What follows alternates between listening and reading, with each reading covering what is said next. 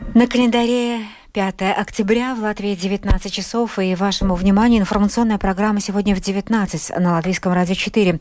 В студии Юлия Михайловская. Добрый вечер.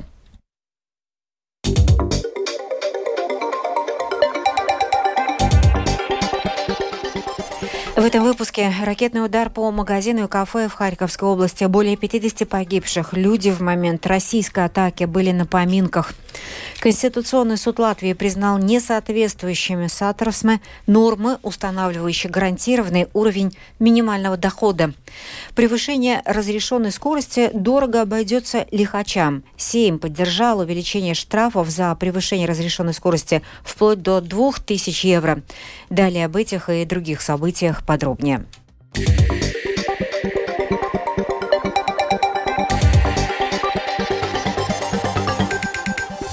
Начну обзор сообщения из Украины. По меньшей мере 51 человек погиб и семеро получили ранения в результате ракетного удара по продуктовому магазину и кафе в Купянском районе Харьковской области. По данным властей, удар стал крупнейшим по числу жертв Харьковской области с начала российского вторжения в Украину. Как сообщили в МВД Украины, удар по предварительным данным был нанесен ракетным комплексом «Искандер». Взрыв прогремел в 13.25 на территории села Гроза где проживает около 300 человек. Во время удара люди находились в кафе на поминках по умершему односельчанину, сообщил министр внутренних дел Украины Игорь Клименко. Украинский лидер Владимир Зеленский назвал случившееся совершенно сознательным терактом и показательно жестоким российским преступлением, а также выразил соболезнования близким жертв. В конце года в Стамбуле должна пройти третья международная встреча по достижению мира в Украине. Участники саммита будут обсуждать идеи достижения прочного мира в этой стране. Ожидается, что на встречу прибудут советники по национальной безопасности разных стран, в том числе США. Тему продолжит Рустам Шукуров. Как сообщает агентство Bloomberg, на саммите также хотят видеть Китай, но пока не ясно, направит ли Пекин своего представителя. В свою очередь, Россия на встречу не приглашена, как и на предыдущие, которые летом прошли в Дании и в Саудовской Аравии. Блумберг отмечает, что Украина и ее союзники пытаются убедить страны, сохраняющие нейтралитет по отношению к российской агрессии, выступить против Москвы. Такие встречи рассматриваются как возможность для Украины объяснить этим странам, среди них Блумберг называет Бразилию и Индию, свою позицию напрямую.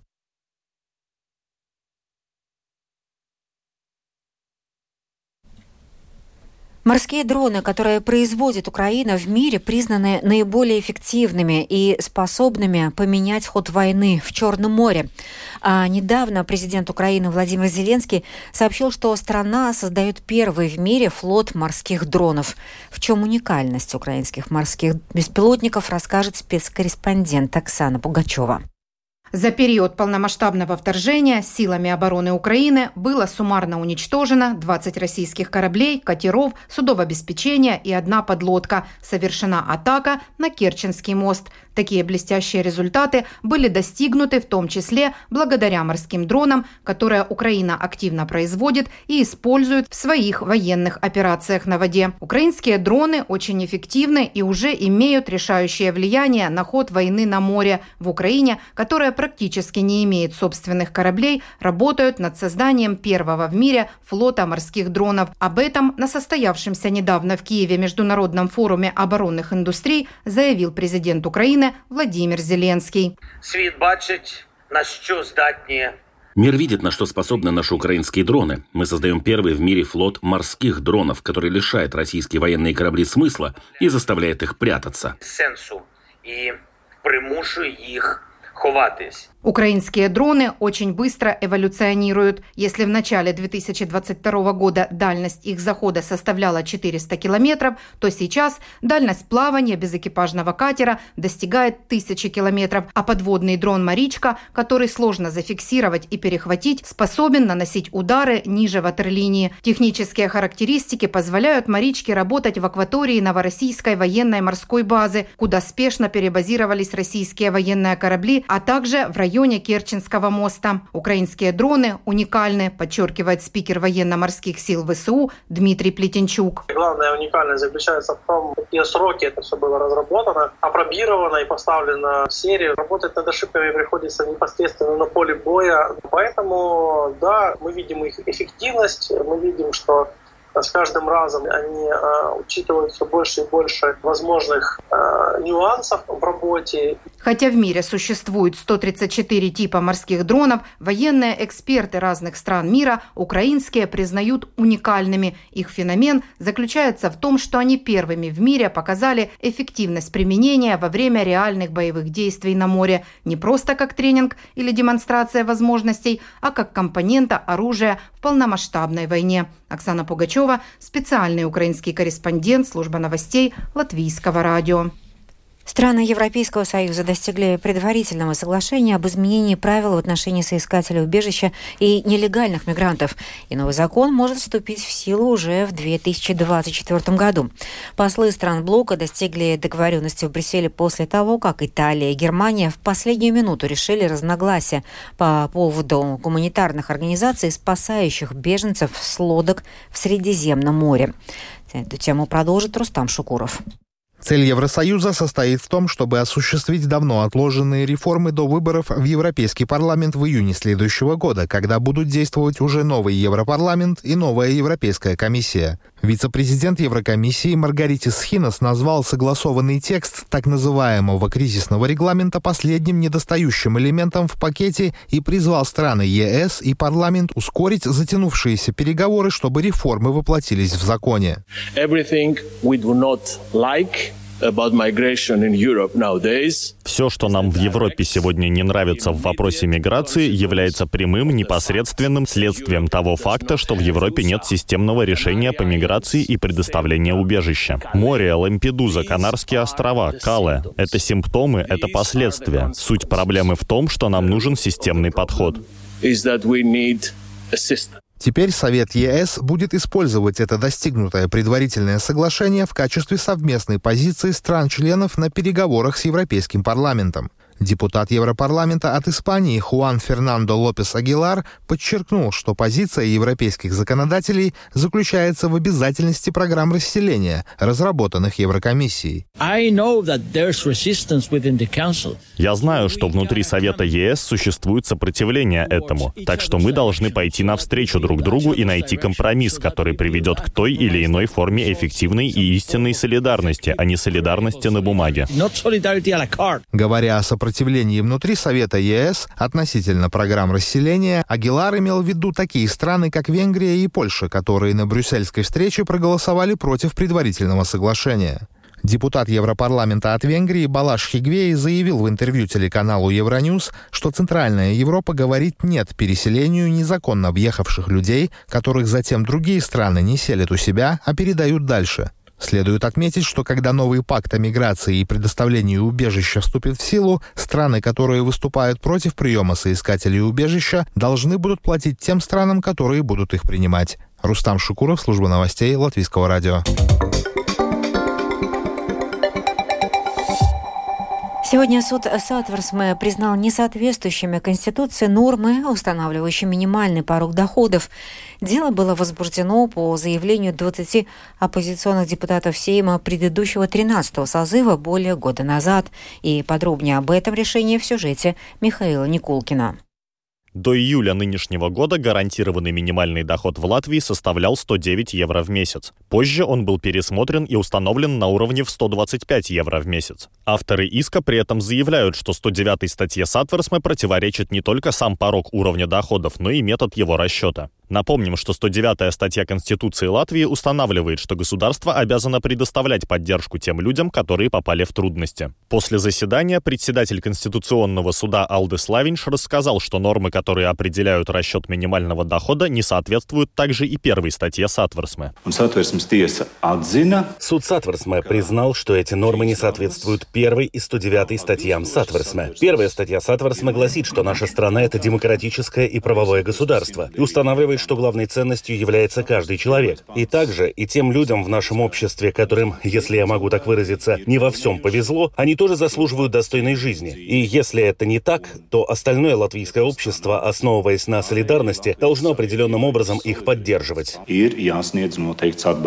Лавинш также подчеркнул, что на момент подачи иска действовали одни нормы, а в процессе рассмотрения дела законодатель внес в них поправки. Так, с 1 июля этого года минимальный порог доходов составляет 125 евро на первое или единственное лицо в домохозяйстве и по 87 евро остальным. Также теперь порог будут пересматривать в январе каждого года, а не раз в три года, как было ранее. Авторы иска при этом возражают и против этого уровня минимального дохода, называя его неадекватным для нужд выживания. Суд, в свою очередь, решил, что нынешний метод расчета минимальных доходов является объективным, оправданным сочли и период пересмотра. Однако в целом новые нормы также были признаны несоответствующими Сатворсме. Принимая решение, суд оценивал, обеспечивает ли объем поддержки минимального дохода вместе с другими пособиями малоимущим такие основные нужды, как продовольствие, одежду, жилье, медицинскую помощь, основное образование, а также возможность участвовать в социальной, политической и культурной жизни государства. Алдес Лавинш рассказал, какие дальнейшие поправки предусматривает это решение Конституционного суда. В отношении оспариваемых норм можно принимать во внимание, что Сейм должен принять новое правовое регулирование, чтобы порог минимального дохода вместе с другими мероприятиями системы социальной защиты обеспечивал нуждающимся людям достойную человеческую жизнь. При этом изменения нужно согласовывать с государственным бюджетом на следующий год. Поэтому допускается, что несоответствующие сатворсме нормы какое-то время еще будут действовать. Поэтому новые оспоренные нормы будут признаны утратившими силу с 1 января 2025 года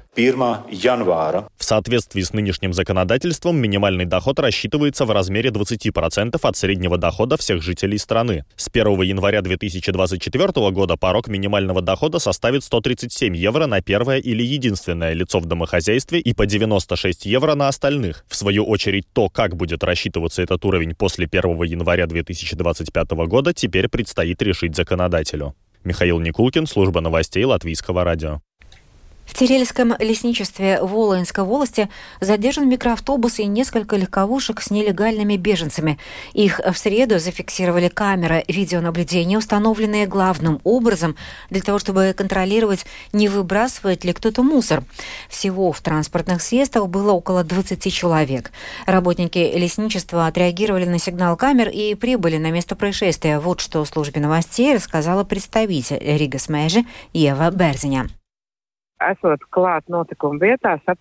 По прибытии на место происшествия работники лесничества поняли, что в автобусе в данном случае не отходы, а люди. Поняв, что они не говорят по-латышски и зная, что происходит вокруг, работники оперативно отреагировали, и вся информация была передана госполиции. Госполиция сказала нам, что информацию надо направить также по гранохране. Дальнейшее уже дело правоохранительных институций.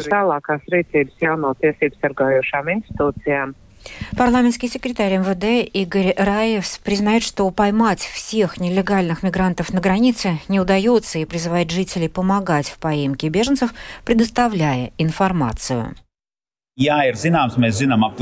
Да, известно. Нам известно примерное количество группировок, которые работают на территории Латвии.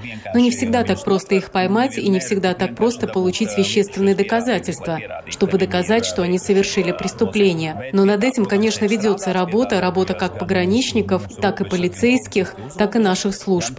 Если ставить вопрос, удастся ли задержать всех стопроцентно, то нет. Если граждане видят какие-то нарушения, то о них надо сообщать. И это существенно облегчит и нашу работу, как пограничников, так и полицейских.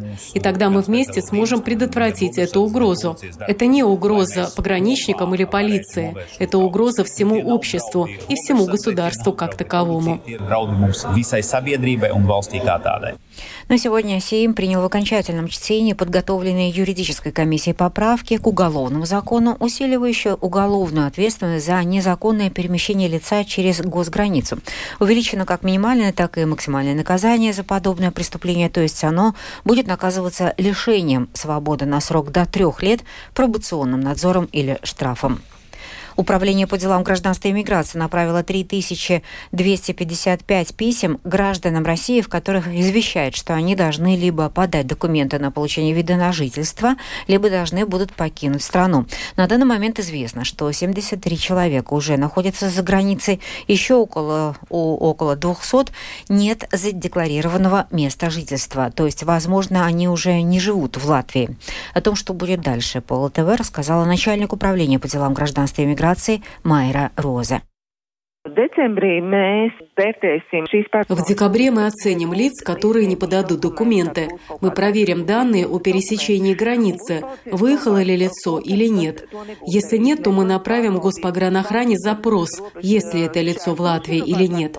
А дальше уже последуют действия в связи с распоряжением об отъезде. Еще из новостей дня сегодня Сейм концептуально поддержал поправки к закону о рынке электроэнергии, которые предусматривают введение нового порядка системы расчетов за электроэнергию. В том числе со следующего года домохозяйства смогут перечислять в общую сеть не более 20% произведенной за год электроэнергии. Ну и сегодня же Сейм в первом чтении поддержал поправки к закону о дорожном движении, которые ужесточают штрафы за грубые нарушения разрешенной скорости движения. Поправки предусматривают, что за превышение скорости от 61 до 70 км в час водитель может быть оштрафован на сумму от 722 до 960 евро и лишен прав э, минимум на 12 месяцев. Если скорость будет превышена в населенном пункте, то штраф составит от 1040 до 1400 евро с лишением прав на 2 года. В случаях превышения разрешенной скорости более чем на 70 км в час штраф составит 2000 евро с лишением прав на 3 года. В завершение выпуска о погоде на завтрашний день, 6 октября.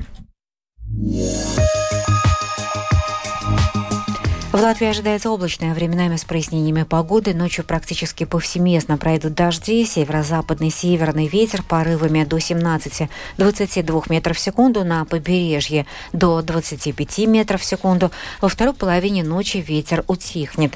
Температура воздуха ночью плюс 2, плюс 6. Местами видимо на траве заморозки от 0 до минус 1 градуса. На побережье плюс 6, плюс 10 градусов.